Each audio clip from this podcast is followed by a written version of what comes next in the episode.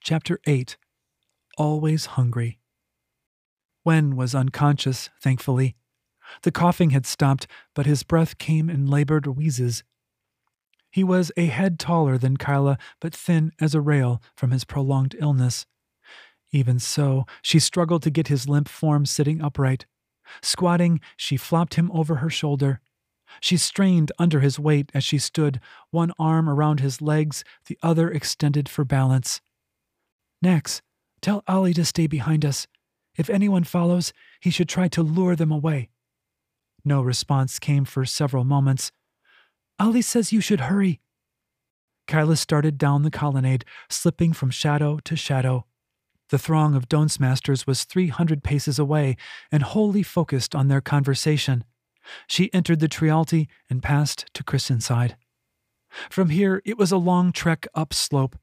She had the choice to take the winding street of the Diadem or a shortcut up steep stairways. The former would take longer and increase her risk of being spotted by the watch. They would be suspicious of a girl carrying an unconscious boy, especially when both were cheapskaters. She chose the stairs, though her thighs burned with every step. Behind her, the bells of the Cathedral of Till began to sound. No one follows, Nax sent. Lop says Fallow is leading the Dance Masters in circles. What about Huff? Hiding in the cathedral. Nothing from Henley. Good. Meet me at the baths. Nax would take a route along the roofs and probably beat Kyla there. Tromping boots sounded ahead, the street of the diadem was flanked by shops here. The pavement was broad and covered with a sheen of slush. Mercus lights shined atop posts set every fifty paces. Grissenside was very rich indeed. She paused and pressed into a doorway as a foot patrol of the watch passed by. Eight men with swords on their hips, two carried whip axes on their shoulders, the shafts two spans long. Made from aloe wood, the staves bent when the axes were swung. Guards who wield them, called whippers, studied for years to master the weapon. Like a man with a whip, whippers pulled back at the last moment of a blow, the momentum and spring force in the shaft carrying the curved axe blade toward flesh. Kyla had never seen one used on a living being, but veterans spoke in hushed voices of the carnage skilled whippers left in their wakes. The watch passed, and their boot steps faded to quiet. Kyla continued onward, fearing for her brother, fearing for Huff, fearing what the voluptuary would do once Wen was in her grasp. She emerged from the narrow stairwell, legs trembling, breath heaving. Despite the chill of the slush and wintry wind coming down the mountains, her forehead bore a sheen of sweat. No time to rest. She glanced down the street of the diadem. That patrol would eventually round the switchback and come this way. Putting on all the speed she could muster, she half ran, half shuffled upslope. She could feel the divide looming to her left, though none of it was visible now that the snow had increased. The starside wall was indicated only by the occasional whale oil lamp along its top. She doubted a patrol would be walking its parapets in this weather. The bell tower of Ori resolved from the gloom, a great pinnacle of shadow against the darkness. She had another few staircases to climb. She cut across the thoroughfare and to another steep stairway. Pausing momentarily to catch her breath, she checked behind her. The patrol had not appeared yet. The rattle of carriage wheels over cobblestone came from the street above. Low squawks of Atlan draft birds echoed from the nearby buildings. By the time she'd made it to the top of the stairs, the carriage sounds had stopped. She needed to put her brother down, but she worried she wouldn't be able to get him back onto her shoulder. Already she'd climbed 200 steps, and her legs didn't have much left in them. She peeked into the street. A sleek carriage, shiny and black and emblazoned with a radiance crest, stood in the middle of the street. The driver sat outboard, huddled beneath a thick cloak, hood pulled over his head. Soft light glowed through the white curtains covering the door window. A stopped carriage would not have given Kyla pause in any other circumstance. But there were no people on the streets, no other carriages, and Atlans were not sure footed in slush. Kyla didn't see what choice she had. She couldn't stand there forever, and Wen's wheezes had become more labored. She trudged across the street, giving the carriage a wide berth. She went behind it, hoping the driver and occupants wouldn't notice her. A clunk sounded behind her. A female voice, sharp with the Grisensider's perfect enunciation, called out, Lass, come here. Kyla kept walking. This is no weather to be out and about in. Kyla increased her pace, hoping to make it to the next stairwell. At least there it would be too narrow for more than two people to come at her at once. By Kill's throbbing member, I'm not going to hurt you. The blasphemy stopped Kyla. She turned and found a dark haired young woman of no more than eighteen standing next to the carriage. She wore jodhpurs and a form fitting vest beneath a dark cloak. Please, my carriage is warm and dry. I need to get him to the baths. He's very ill. A long walk carrying him, a short ride in my carriage, Kyla sigh. Kyla's weariness and worry battled with her suspicion. How do you know who I am? The voluptuary, since you needed help. Kyla wasn't convinced. Wen coughed and choked. Kyla's shoulders screamed, reminding her of a recent injury. As it was, she would never be able to carry Wen the whole way. She'd have to leave him and race to the baths in hopes that a sensual would send novitiates back with Kyla to fetch him. She decided to risk accepting the young woman's help. She still had Kane, after all. Stumbling toward the carriage, Kyla had never felt more helpless and useless. The woman's brows were knitted with concern, and she held a hand toward the door. Hegel, climb down and help this poor girl get her brother inside. The carriage wobbled as the driver scurried down. He was short and lean, but strong. He took Wen's weight and backed into the carriage. Kyla followed him in. There was a forward facing and rear facing bench. Hegel leaned Wen onto the front bench and slipped back into the cold. The woman climbed in and shut the door. She removed her cloak and threw it over Wen. The driver whistled, and the Atlan started to pull the carriage. Kyla sat on the edge of the bench as the woman took the opposite seat. She had wavy black hair and thin, high brows.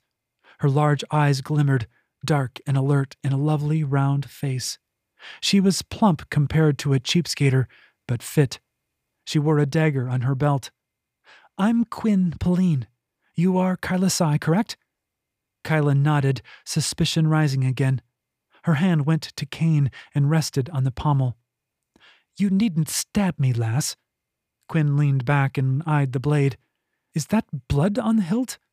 Kyla glanced down, the memory of killing the acolyte slamming her as hard as a blow to the face. It's blood, yes. She had a sudden urge to scrub the blade clean and then scrub herself from head to toe. The acolyte had attacked her, and Wen had been convulsing, and it had happened faster than thought itself. But still. Quinn Pauline leaned forward and placed a hand on Kyla's knee. The concern was still heavy on her brow. Kyla jerked away. She didn't know this person from Kill. Quinn frowned. The voluptuary must consider you and your brother quite important to dispatch me to fetch you. And how exactly does one dispatch a radiant to fetch a couple of cheapskate waifs? The voluptuary is convincing. But I am not a radiant. My mother is the radiant. So you're a princess? No, only her enlightened's daughter would be a princess, if she had one. I am merely Lady Pauline. You may call me Quinn. She turned her eyes to Wen. What ails him? A lingering cough. The chill air makes it worse. Why, then, would he be out in weather like this? And why in Grisenside? Now the woman was inspecting Kyla's clothes and bare feet. The watch enforced a peculiar law in Grisenside forbidding anyone to go about barefoot. The purpose was to discourage thieves who found shoes noisy when sneaking, but in truth, it merely kept cheapskaters like Kyla and her brother out of the rich quarter. The rich always found the poor unsightly. I tried to discourage him, Kyla said, but Wen is older and a man, and so he is always explaining things to me as if I'm four. Quinn did not press for more. She merely smiled at Kyla's evasion. The carriage swayed as it turned a sharp corner, the final switchback before arriving at the baths. Where does the heat in this carriage come from? Kyla asked, looking for a small stove but finding none. Our tithes to Till pay for Mercus heat and light. She nodded at one of two Mercus light sconces on the walls. Kyla held her hand close to one, felt the warmth coming off it. Envy soured her mind as she thought of how nice such a lamp would be in their Warren den. If she knew how to power one, maybe they'd have light and heat without the stink of their fish oil lantern. Where did you get that lovely ring? Quinn asked. She was looking at Kyla's queller. Is that tortoise shell? Uh, it was my mother's, Kyla lied. I don't know what it's made of. From your tone, I gather your mother is dead? Uh, yes. There was nothing more to be said on that topic, especially to a stranger. Is it much farther? In answer, the carriage turned. The sound of its wheels changed as the pavement switched from cobblestone to something smoother, and then it stopped altogether. The carriage wobbled as the driver climbed down. He opened the door, and Kyla saw the steps leading to the entry of the public baths. As the driver helped her carry Wen down, Kyla was conscious of Quinn watching her. The young woman didn't get out, didn't come with Kyla as she and the driver carried Wen up the steps. They went in, and Kyla was engulfed by warmth. The sensual on duty gasped and leapt up from her desk. They lay Wen on the floor. The driver backed up a few steps and brushed his hands together. Knuckling his brow, he nodded. Uh, I'll be off then. Get him to a bed, a voice boomed from the dome of the gentle goddess. It was the voluptuary. She strode across the hall, her steps echoing. The glimmering pools filled the air with moisture and the scent of lavender. Kyla was suddenly exhausted. She felt for Nax. The cat was working her way into the compound by way of the roofs. Kyla could only assume Ollie was with her. His cat is coming, Kyla said to the voluptuary. The woman arched an eyebrow but didn't say anything else. She uttered soft commands as two novitiates came in to collect Wen. Kyla wanted to go with them, but the voluptuary stopped her. He will be well. Unless you intend to stay and train, you must go. Being sent away shocked Kyla. After all, the woman had wanted to make her a novitiate. That woman you sent, how did she find me? The voluptuary gave Kyla a flat stare, the expression unreadable. Just because I allowed you to leave doesn't mean my interest in you vanished. So, the voluptuary had been watching her, somehow. Perhaps Yika had been shadowing them all this time. But if that were so, why hadn't the Alnasi woman come to her aid in the plaza? No, Yika hadn't been lurking about in the slushy night. The voluptuary wouldn't waste Yika's skills like that. Nor did Kyla believe Yika would tolerate such an assignment. The voluptuary certainly had other spies. And that made sense. She was the head of a powerful way and must have many agents under her command. Except Kyla hadn't seen anyone following them. And with Wen, Fallow, and their cats along, Kyla doubted any human could avoid their notice for long. The voluptuary approached Kyla, arm extended toward the door. She motioned for Kyla to leave. Lady Pauline may still be out there. I already thanked her. Perhaps she may be of more service to you than just delivering you and your brother here. Kyla didn't know what the woman was getting at. She decided not to ask. Her presence was not wanted. Should I fetch Finta Song? Finta is staying here for now. The Hargath wanted her, and that means he must not have her. The Hargath wants me too. The difference is that Finta chose to stay. You see, despite her many bad choices in life, my sister is not a complete fool. The voluptuary practically shoved Kyla out the door. Come to me, Kyla sent to Nax. What about Wen? Ollie will find him, but you and I aren't welcome here. It wasn't completely true, but Kyla doubted Nax would appreciate the nuances of her relationship with the voluptuary. The carriage was still there, a warm glow seeping through the curtains. Hegel sat atop the vehicle, his hands gripping the Atlan reins. The birds stood on one foot, their heads bowed. The voluptuary had been cryptic when mentioning Quinn might be waiting. She was leaving a decision up to Kyla. But Kyla didn't know what it was. She went to the carriage. Quinn was inside, hands folded on her lap. She brightened at the sight of Kyla. Come in, please. Kyla didn't move. Why? Nax brushed against her leg. With a thought, Kyla urged the cat to hide under the carriage. The voluptuary may trust this woman, but Kyla didn't. I live close by. I'll give you a bed for the night. You can be near to your brother. The idea of staying in a Radiance home was so absurd Kyla couldn't help but laugh. She had assumed the only chance she would ever have of entering such a place again would be to break in to rob it. And here she was, getting an invitation. Kyla spread her arms apart, showing off her soaked garments. You do know I'm just a cheapskate waif, don't you?